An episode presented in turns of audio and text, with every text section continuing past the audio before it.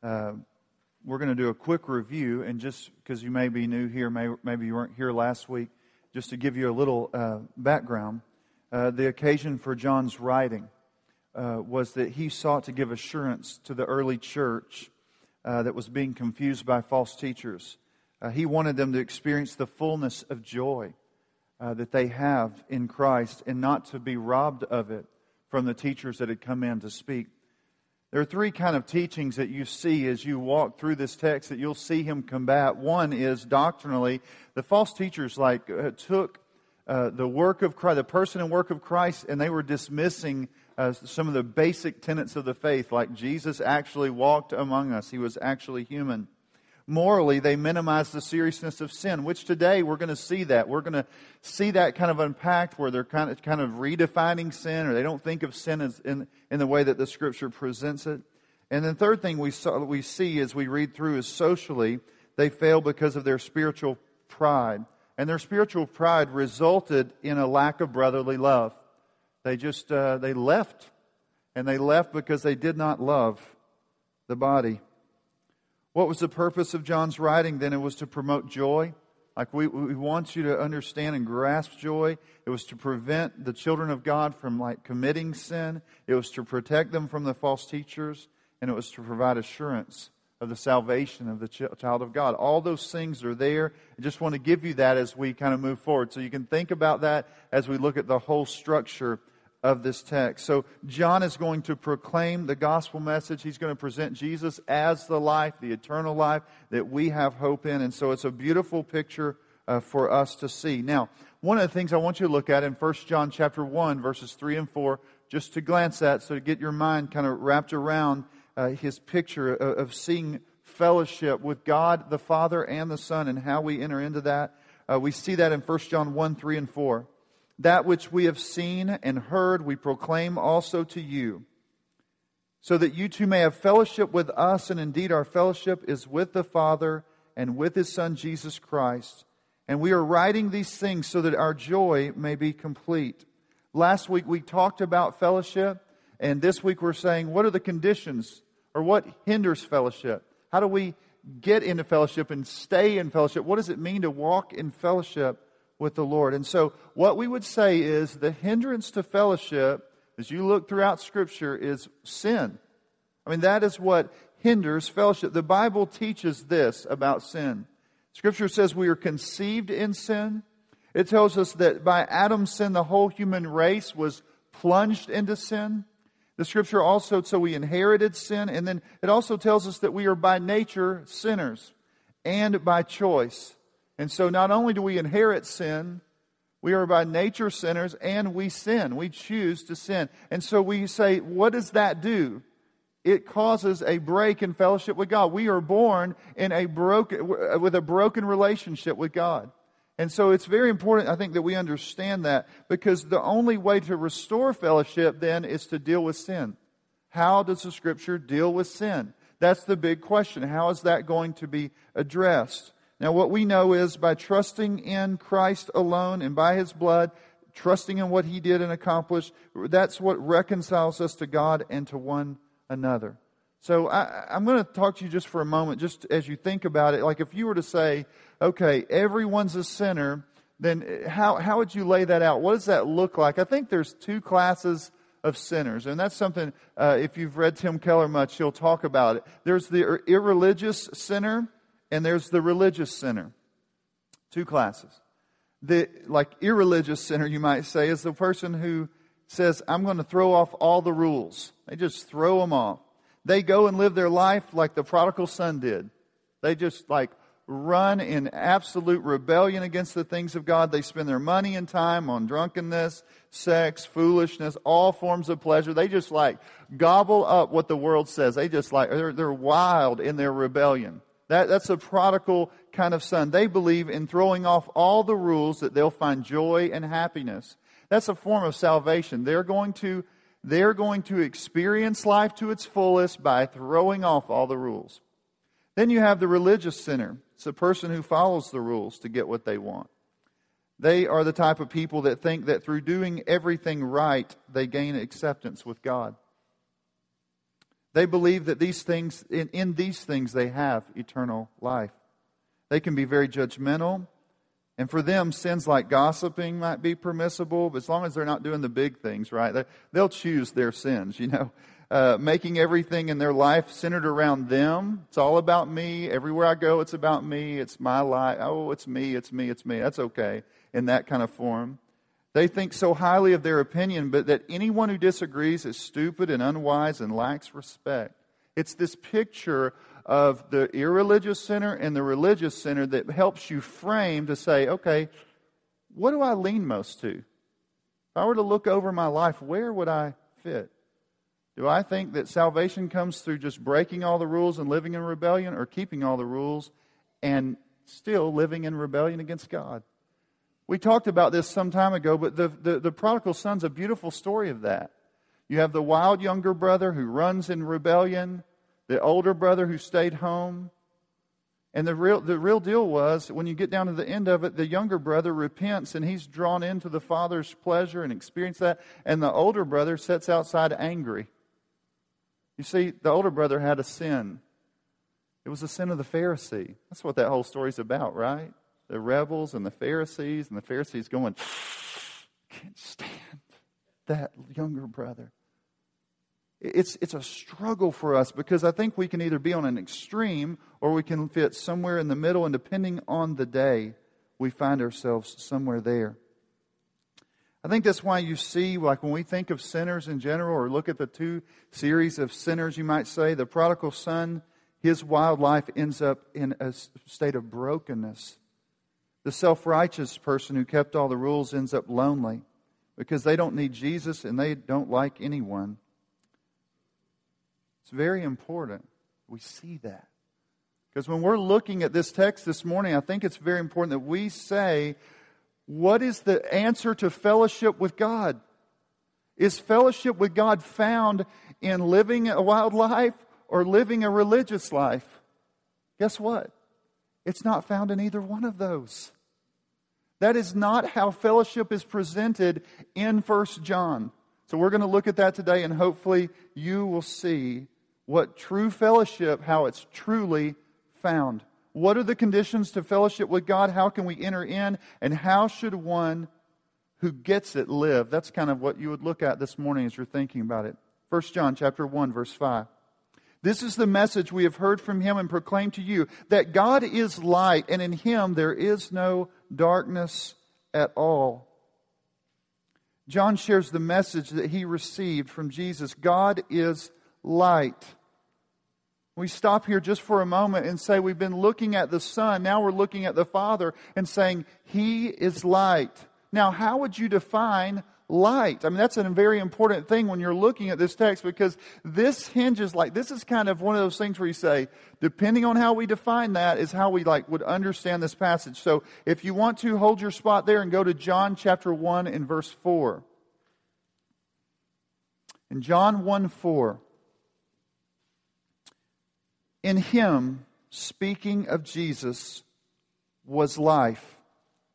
And the life was the light of men. The light shines in the darkness, and the darkness has not overcome it.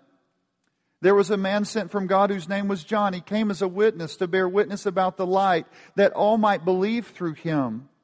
He was not the light, but came to bear witness about the light. The true light, which gives light to everyone, was coming into the world. He was in the world, and the world was made through him, yet the world did not know him. He came to his own, and his own did not receive him. But to all who did receive him, who believed in his name, he gave the right to become children of God, who were born not of blood, nor the will of man, nor the will of the flesh, nor the will of man, but of God. What do we learn about the light? we learn that life and light are synonymous here. Remember, in the first four verses of 1 John, Jesus was called the Word of life or the eternal life. Here, Jesus is presented as the light that has come into darkness. It's almost like light, just to think about life has come into a world of death. So when John says God is light, or we could say that God is life, he is saying life is found in him and comes from him. So you can turn back to 1 John and we'll just start moving through here in just a moment. But I just, you can go ahead and move back there. But it says we want to see that because we need to understand that light and life are synonymous here as darkness and death would be. Remember when God said to Adam and Eve, The day that you eat from the tree, you shall surely die. They're going to be cast out of the garden, out of the presence of God, away from the tree of life. We see light and life synonymous. They're cast away, they're put away from God, out of fellowship with Him. Later, when the scripture will speak of hell, people will be cast out into outer darkness, separated from the light separating from the life of God, separated from fellowship with God. They are cast away from that. In the new heavens and the new earth, the scripture will speak of this place of light and life, and you'll see there that the sun will be no more because the Son of God, the light, will be there. It's very important, I think, to see this, the picture of life and light together here. As we do, as we're looking at that, we're saying, how do we enter into fellowship? We have to embrace the light. We have to grasp that. Now, in John's Gospel, Jesus said, I am the light of the world. Whoever walks or whoever follows me will not walk in darkness, but will have the light of life. Very, it's very important. I think when we're reading First John, that we're reading John and we're trying to kind of put together a framework to understand this. The false teachers were saying, and this is very important. The false teachers were saying that had come in, they were saying at this picture, in this point, they were saying that they had been enlightened, they had come to this understanding distinct and separate from Christ. They, they, they, were not, they, they were not saying we're embracing the light of the world. Instead, they're embracing this higher understanding that somehow gave them access to God apart from the light of the world. What a dangerous place to be. That's heretical. Sometimes people ask me, are there any other ways to God? Surely there are. That's what they might say and present to us. And I would say, listen, if God is the creator of the world and he made all things, and Jesus is also the creator of the world, and within the Godhead, the plan was that Jesus would come and lay down his life to reconcile uh, uh, these, these sinners and rebels to himself, then He's the only way. He is the only hope for the world. Now, look at verse 6, and we'll just keep moving. You see a series of these conditional clauses. If we say, if you want to, you could underline it in your Bible. If we say, if we say, if we say. He says, if we say we have fellowship with Him while we walk in darkness, we lie and do not practice the truth. Now, we talked about fellowship. Fellowship is not just like, oh, I came to church today. Afterwards, they decided to have a little meal. I hung out with the church and we had fellowship, whatever that would mean, like we call it that or whatever. And, uh, and, and so then you're kind of saying, okay, well, does that mean just hanging out with church people and then we're in fellowship? Well, I think it's very much like something when we're talking about fellowship here that it goes beyond that. To have fellowship with God is no small thing. If we said earlier, sin separated us from God. Then we say, how do we enter back into fellowship with Him? We have to say, well, what are the, for instance, what are the wages of sin?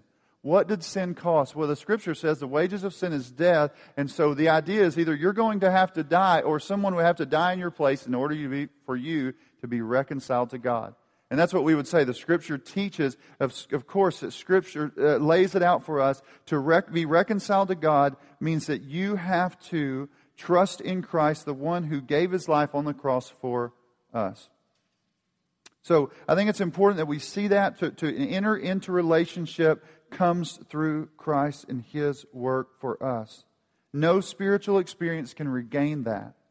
John is saying if we have fellowship, now he goes on to say, if we have fellowship but walk in darkness or reject the light, I might say, which is Christ, you lie and do not practice the truth those who say this, that's what he's saying. Like there's people coming in and saying, we have fellowship in this way. You are claiming fellowship this way. And the apostle stands up as the witness uh, uh, of Christ. He saw him, experienced him. He was commissioned by him. And he said, here's the light of the world. Here's the hope for eternal life. Here's the way. And if someone says they have it in any other way, they are lying and not walking in the truth. They have not embraced the truth. They're living a lifestyle of rejecting the truth.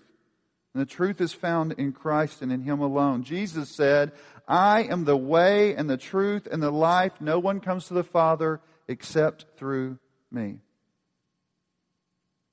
So, the Bible is true. There's only one true and living God who is holy. We are sinners by inheritance, nature, and choice.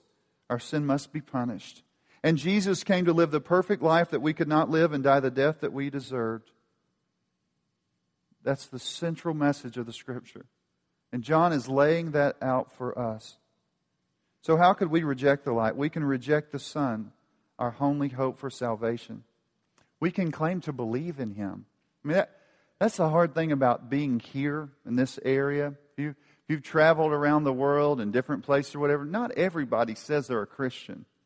You know, like some places you go, they like openly say, I'm not a Christian, which is actually to me much more exciting and refreshing because then it's just honesty. You know, it's like, I don't really, you know, it's it, here a lot of times it's like everybody's a Christian. You think, oh man, what does that mean? Well, you know, I did this or did that. I went to church when I was a kid. You know, there's no alignment with Christ, submission to Him, walking in Him. You know, it's just I'm, I'm everybody's a Christian kind of. Well, the thing is, is it's, it's very. I think it's very important that we understand that because we're saying what does it mean to enter into fellowship with Christ? What does it mean to know Him? It means to rely on Him, trust in Him, submit to Him. Faith involves an, a, a change of allegiance. Faith is a, it's a total transformation. It, it is a change of allegiance. I am aligning myself with Christ, His purposes, His desires, His goals, His church, everything. I'm aligning myself with that. I have trusted in Him. I'm walking with Him. So we need to understand that and grasp it. Now let's move forward to verse 7. But if we walk in the light, as he is in the light, we have fellowship with one another, and the blood of Jesus, his son, cleanses us from all sin.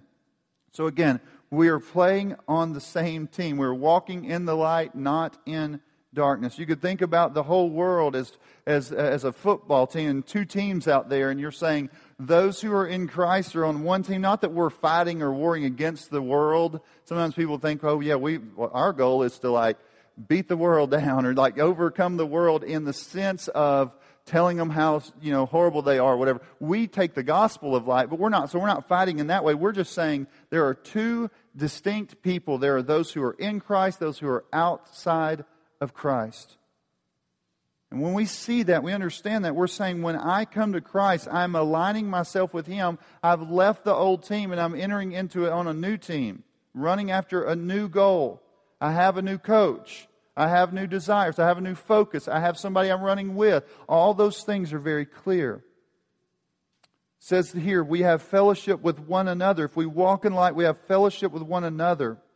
That's very important that we understand that. We grasp that. We are, we are, there is an intimacy. That, that's sometimes hard for us to do because we are close to our families and we love our families or whatever. There is an intimacy with believing people that transcends your blood relatives. There's a fellowship there. There's a union there. There's, there's a depth of relationship that's hard to comprehend in our fallen condition. It's often very hard for us. So I think it's just, we see this, we see this moving forward. And it says here, and I think it's important that we understand this. Um, some people would read this passage. Look at verse 7 one more time.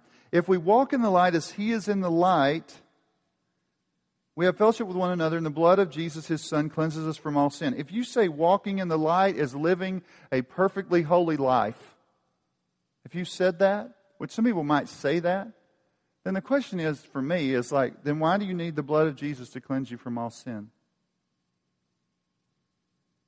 You know? Very that's a big question for me. I see walking in the light as embracing him. As, as embracing the light of life, the truth, the eternal life, Christ. It's embracing him. And in embracing Him as our only hope and submitting to Him and yielding to Him, we understand that we have fellowship with those who do the same and that the blood of Jesus, His Son, cleanses us from all sin because He is the only hope for salvation for all of us. So we keep moving. Verse 8. If we say we have no sin, we deceive ourselves and the truth is not in us. I asked him in the study guide this week, like, you ever met anybody that doesn't have any, that said they're like sinless? I mean, there are people out there that kind of think that they've gotten to this place. I, I have a friend that's in a small group, like uh, at his church, and uh, he said they like their first time to meet as a small group thing. The leader said, "Where do you think you are on a scale of one to ten spiritually right now?" And so they're going down through there, and people are saying like three, four, you know, six maybe, you know, and five or whatever. They're kind of down on that lower level of it. And they get this guy, and he's like, "I'm a 10. and he wasn't joking. And my friend said my mouth like dropped like a 10, like we've met Jesus, you know, like everybody's here. It's like this perfect person has showed up to our small group, you know. And uh, I think it's important that we understand um, and, and that's one of the things I guess I would say about this church is like every week we have a confession of sin corporately and privately because we're saying there's still sin here. There's still a lot of sinners here. That we're still struggling with sin. We're not the self righteous church that never struggles, think we're better than everybody else, smarter than everybody else, have everything together like nobody else. Everybody should listen to us because we got it. We're not that. We're saying this church is filled with sinners. And it's, it's a place where we struggle with sin. really, honestly, if you stop struggling with sin and get on that higher plane, you'll probably need to leave here because we'll like try to go after your heart. Say, ooh, look at that sin, look at that sin, look at that sin. I think it's important that we see that and we understand that. Because we are sinners. We struggle with sin. He says here, if we, we, we've deceived ourselves if we don't think we have. See, that's what Jeremiah said. The heart is deceptive. The heart, that's why people that are proud and arrogant tell everybody what, the way it is, snooty kind of about it. When you see that, and it's almost like disgusting, you can't believe the pride just flowing out, and you're just like, wow, can you believe that? It's because they don't, they're, dece- they're deceived. A lot of times, those people that do that don't look in the Word very often. They, they really don't sit before the Word in humility because when the mirror shows up of the Word and you stand before it, you say, You're shocked by it. It, it would cause someone, when we really see and God reveals the sin in our hearts, it causes you to say, Woe is me. It just does. A sinner. I'm broken before God. I don't look at people and go, oh, look at that sinner. I'm going, I've looked in the mirror today. How could I do that and punish people with my tongue when I'm such a wretched sinner? Got to see myself. Whenever I get on my high horse, and I'll be like, you looked in the mirror lately? No, she doesn't say it just like that. That's kind of what she's saying. Looked in the mirror lately? You really, that's one of the greatest things about a wife who loves the Lord you looked in the mirror lately? It's just so helpful to have a stop and see when we start deceiving ourselves with our condition. Some people say this is kind of this form of Gnosticism coming up, this thought that sin was mat, like matter and, and the flesh is kind of this thing of like you could sin in the body, but then in your spirit, you could still be right with God. There's kind of this division that was taking place. So some may even think like there's kind of this idea that maybe someone thinks that they uh, uh, maybe are on this spiritual plane up here, and then down on the ground, it's okay for me to be really sinful because I'm up here with God. But either way, we would say this is crazy to think this. Verse 9, we keep moving forward. We see we are not to deny our sin, but to admit it. If we confess our sins, He is faithful and just to forgive us our sins and to cleanse us from all unrighteousness. We must own up to it. It's okay here to own up to your sin because we know everybody's a sinner. It's okay. Say, I'm, a, I'm saying, like, yeah, I know you are. I am too. Just own it. He's saying you have to own that. You have to see that. That's really the first step for someone. That's why, like, if you're sharing the gospel with somebody, you start with God. Say, God is holy. You are a sinner. Christ is the Savior.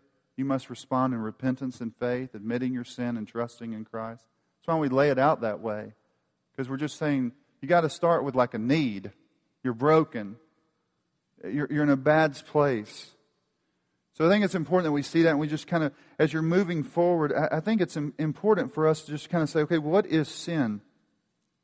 Sin can be described sometimes as, as and I, I heard, uh, I think my dad was talking about this this morning, like missing the mark. And, and, that's how it's often described in Scripture. It's like lifting up your gun and you're pointing and you, and you fire and you, you think that you're going to hit the target and you miss it altogether because your, your focus is off or whatever you want to say. You miss the mark. And uh, I remember a few years ago, I missed a really big buck. It still haunts me. I mean, like, this time of year, hunting season's coming up, and it's like, I have a photo of him I took of him before I even pulled the gun up because I was going to let him go. And then I looked at him and I was like, oh my goodness, you know, I can't. And pull my gun up and like fire. And I'd bumped my gun some days earlier, and so it was off, missed the deer. That's what I like to claim. I might have been shaken, you know. But, but still, like when we're thinking about that, that's kind of the idea of sin. It's missing the mark. God has this perfect mark that we're to go, and we go off of that. We miss it completely. Sin is also um, presented in another way in Scripture. It has the idea of um, iniquity or wickedness, and sometimes it has the idea of just being bent, like it's, it's bent. It's, it's, it's turned, it's been in such a way that it, the use of it has been broken. So you might say, for instance, we mentioned earlier, like sex. We would say sex is designed by God for the good of humanity and for the blessing of a married couple and all that kind of stuff. But people do what? They twist it and turn it and turn it into all kinds of grievous, horrible, sinful things. So it's, it's kind of one of those things where we say sin is, is not living, is not, not, not using those things that God has given in a way that would be honoring to Him. It, it, it's breaking that or, or bending that, uh, making it useless. So we just kind of, I think it's important that we see that, we understand what sin is. Sin is anything, and another way I've heard it described is anything um, not done to the glory of God. Uh, you might even say to the glory of God and the good of others. Anything that we do not do, we don't do from a heart of faith to the glory of God. We're saying, I'm offering this to God in faith. Sometimes I think for, sin, for us, sin, our sins are really small, and so we might look at them and say, oh, it's like a little molehill in our eyes, and we're like, boy, I've got some sin there, but it's like a little, you know. Charles Spurgeon said, no, it's like mountains. It's, it's, it's mountains in God's eyes. So I see it as a small thing. It's like a mountain in His eyes. And I think that's important that we understand that because we don't always see our sin as it really is. What we see here is that when we confess our sins, He is faithful to forgive our sins and cleanse us from all unrighteousness. One person said He's faithful to forgive because He has promised to do so, and just because His Son died for our sins. He's not just passing over them as if they didn't exist. That's what I do. I walk past my sin and I think, oh, it's forgotten, right? Because I forgot about it. God doesn't forget about it, God dealt with it. He dealt with it through his son dying on the cross for us. Verse 10. If we say that we have not sinned, we make him a liar and his word is not in us. Verse 8 says we claim to be without sin. Here we claim that we have not sinned and that God is a liar. God says over and over the truth, over and over, that sin universally affects all of humanity and they've rejected this truth. That all are sinners all have fallen short of the glory of God. Now let's go to chapter 2, verse 1. John's going to speak directly to the Christian in like a fatherly tone. He says, My little children. That's why, my little children, when he's speaking like that, he's speaking to them as if they are believers. You know, he's writing to a believing people. Sometimes people think, oh, he's just writing to this mixed community of unbelieving. I think he's writing to people. He's saying, I believe you're believers, my little children. He's speaking to them in a very kind and tender way. I'm writing these things to you so that you may not sin, but if anyone does sin, we have an advocate with the Father, Jesus Christ, the righteous. He wants them to desperately fight against their sin. He does not want them to sin by rejecting Jesus, their light and life. He wants them to walk in faith, trusting Jesus as their only hope for salvation in the present and future. He wants them to live a life of holiness and to regularly turn away from their sin and live a life of righteousness. And we should want that. We should treasure that. We should treasure Christ above all and seek to honor and glorify Him in all that we do. We want to be overwhelmed with joy as we think about what He's done for us and seek to live in a way that would honor Him. We should not be afraid to admit our sin because Jesus, notice here, is our advocate. Now, if you're, um, uh, you know, different people like look at this. Some people say, well, this is like an advocate here is like a friend that is. Uh, uh, showing up, maybe that someone is in the courtroom, and so the friend shows up and says, I stand in their place. Uh, other people would translate this an advocate as an attorney, almost standing there, uh, advocating on your behalf, standing in your place. He, he, I think I lean more towards the attorney picture because I see it like that. It's like, it, don't be afraid to say you're a sinner because it's been dealt with. Don't be afraid to confess your sins because, because you're confessing your sins and, and revealing that you're a sinner, but then you also can hope in Christ because He is our advocate. He is standing there in our place. He, he's like this attorney who represents us. He stands there before the judge of the universe. He stands there as the righteous one in the place of the unrighteous. It goes beyond that. Because he's not only standing in our place, he is standing there as the one who's already paid the penalty for our sins. It, this is a powerful picture for us.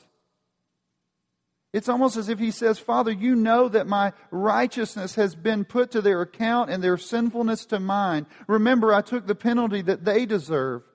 The judgment fell on me. The guilty verdict was placed upon me, and I bore their punishment so that they could be declared right in the courtroom of justice. It's a beautiful thing to see that. When you think about that for a moment, does that make you want to stop sinning? That's what Romans 2 says. The kindness of the Lord leads you to repentance. Why? Because when I really see what He's done, when, when I see the kindness of the Lord shown towards me, then I want to walk in a way that would bring honor and glory to Him.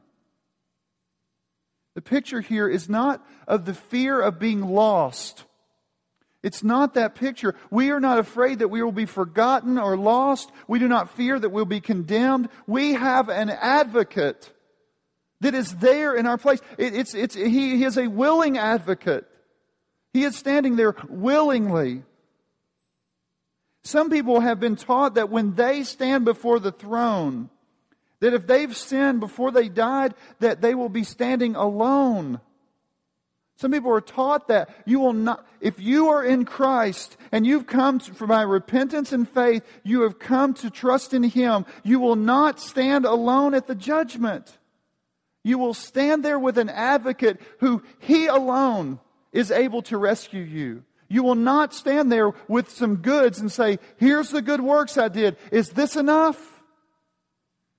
It will not be that only hope for us is that Jesus was enough, and he was. Verse 2. He is the propitiation for our sins, and not for ours only, but also for the sins of the whole world. This is very this is a really helpful quote for me. You ready? Jesus does not plead our innocence before the throne above. He acknowledges our guilt and presents his work on our behalf as the grounds for acquittal. That, that is shocking. He does not. He does not stand there and say, just pass over. He does not say, oh, those are all innocent people. He says, the guilty have been pardoned because of what I've done for them. What a powerful thing. Now, what is propitiation? We don't use that term all the time. One guy described it this way it is an appeasement of the wrath of God by the love of God through the gift of God. The initiative is not taken by us nor even by Christ, but by God Himself in sheer unmerited love. His wrath is averted not by an, any external gift, but by His own self giving to die the death of sinners. This is the means that He has designed to turn His own wrath away. What a beautiful thing to know. I want to read a hymn that we sing sometimes before we conclude today, and this will be our conclusion. Before the throne of God above, I have a strong and perfect plea. A great high priest whose name is love, whoever lives and pleads for me. My name is graven on his hands, my name is written on his heart. I know that while in heaven he stands, no tongue can bid me thence depart. When Satan tempts me to despair and tells me of the guilt within, upward I look and see him there, who made an end of all my sin. Because the sinless Savior died, my sinful soul is counted free. For God the just is satisfied to look on him and pardon me. Behold him there, the risen Lamb, my perfect, spotless righteousness, the great, unchangeable I am the King of glory and of grace. One with himself, I cannot die. My soul is purchased by his blood. My life is hid with Christ on high, with Christ my Savior and my God. Let's pray. Father, we are so grateful today for our hope. Our hope is in the living Savior who is the eternal God who became flesh, who dwelt among us, who went to the cross and bore our guilt and shame, so that we might be reconciled, brought into fellowship with you. We ask that we would be reminded of that when we think about our sins so that we can be honest about it so that we can know that it's been dealt with, so that we can be encouraged and challenged to move forward by your grace and for your glory. In Christ's name, amen.